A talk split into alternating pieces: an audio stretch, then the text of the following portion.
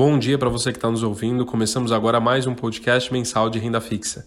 Nesse espaço, a gente resume os principais aspectos da indústria de crédito e mercado e dos nossos fundos que estão disponíveis hoje em 18 corretoras. Eu sou Arion Camargo, responsável pela RI da Asset, e junto comigo, em mais um mês, está Luísa Ribeiro, do time de gestão 555. Lu, é, a gente finalizou né, mais um mês com retornos lucrativos dentre os nossos fundos. O que, que se passou no mês de agosto de maior relevância? Bom dia, Arion, e bom dia a todos que estão nos escutando. Então, o que foi visto em agosto foi uma melhora geral no cenário econômico e nas perspectivas de recuperação da economia para esse segundo semestre que a gente está vivendo. Tanto por conta do avanço na indústria e da melhora de alguns indicadores que foi, foram vistos ao longo do mês, mas também pela divulgação dos resultados referentes ao segundo trimestre do ano das empresas abertas, que em vários casos surpreendeu positivamente. Então, realmente, agosto foi um mês de bons resultados e um pouco mais de otimismo. Falando agora do mercado de crédito privado, mais especificamente, continuamos naquela toada de fechamento das taxas das debêntures, que se aproximam cada vez mais dos níveis pré-pandemia, mas ainda continuam superiores àqueles vistos em 2019, no auge da liquidez de mercado. E, novamente, esse movimento beneficiou os fundos dessa modalidade, em especial os high grade, que têm uma maior concentração de papéis mais líquidos.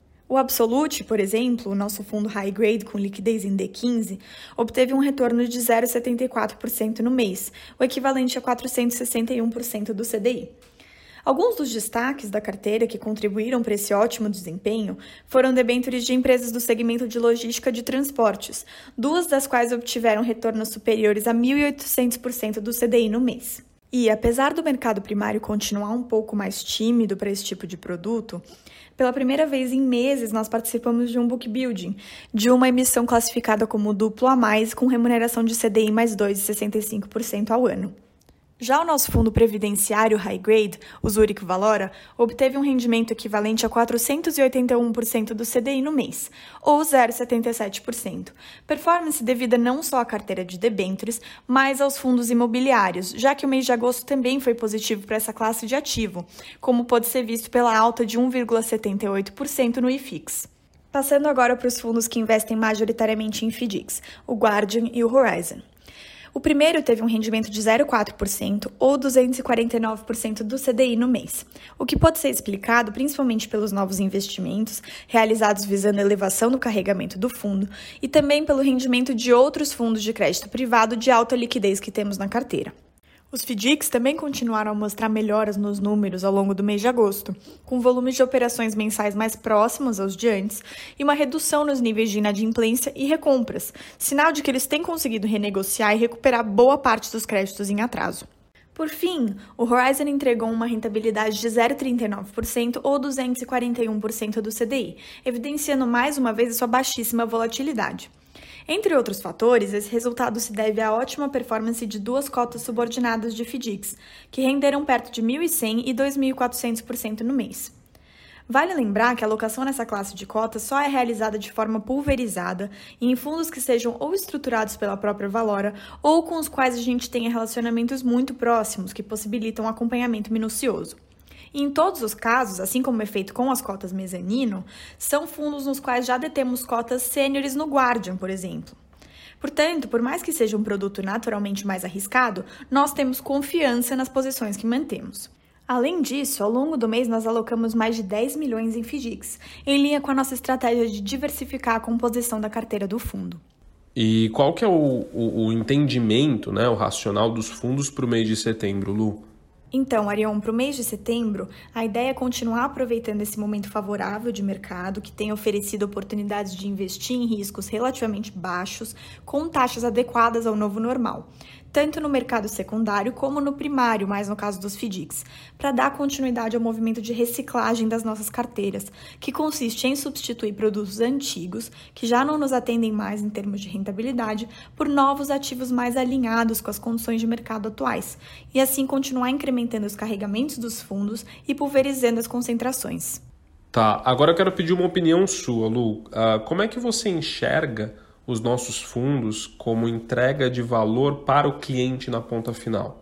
Olha, eu acho que os nossos fundos entregam valor para o cliente na medida em que eles fornecem uma relação risco-retorno muito diferenciada, ao permitir que ele invista de forma pulverizada nos melhores produtos de crédito privado, que na maior parte dos casos o investidor pessoa física não teria oportunidade de investir diretamente, e ainda com liquidez em curto ou médio prazo, que é um ponto muito importante, porque a maior parte dos títulos de dívida corporativa tem prazos bastante longos. Então, você mitiga o risco de incorrer prejuízo numa eventual necessidade de se desfazer desse investimento, enquanto sozinho investindo diretamente, por não ter o mesmo acesso às informações e ao mercado secundário que uma gestora tem, ele muito provavelmente seria forçado a vender com perdas razoáveis. Além disso, muitas vezes o cliente não tem expertise ou o tempo hábil suficiente para realizar uma análise profunda dos riscos envolvidos em cada operação e nem acompanhar o andamento dela. Enquanto ao investir através dos nossos fundos, o cliente conta com a experiência e a diligência dos nossos gestores especializados que se encarregam disso. O que eu acredito, inclusive, que seja um ponto muito forte da Valora, essa maneira de acompanhar minuciosamente os nossos investimentos e aprimorar diariamente as estratégias de cada fundo fundo para melhor se adequar às necessidades dos investidores e gerar retornos cada vez melhores. E para isso, nós ainda contamos com o diferencial do nosso leque de operações estruturadas internamente. Enfim, e tudo isso não sou só eu falando, né? Eu acho que a performance dos nossos fundos reflete todas essas qualidades. Então, dá para ver que mesmo num ano tão conturbado quanto 2020, basicamente todos os nossos fundos já estão com rentabilidades acumuladas no período positivas, e muitos deles nem chegaram sequer a ter um mês negativo. Então, eu posso falar que eu realmente acredito que os nossos fundos entregam muito valor para o cliente e, e têm um diferencial em relação à concorrência. É, fazendo um link, inclusive, com o que você disse, Lu, acho que vale aqui aquele reforço que a gente trouxe no mês passado, né, no episódio anterior. Os fundos da gestora eles foram pensados e desenvolvidos para é, é, necessidades diferentes dos clientes e perfis de investidor. Né? Então, acredito que, que cada um tem uma estratégia que cabe na carteira. Bom, então é isso, né, Lu?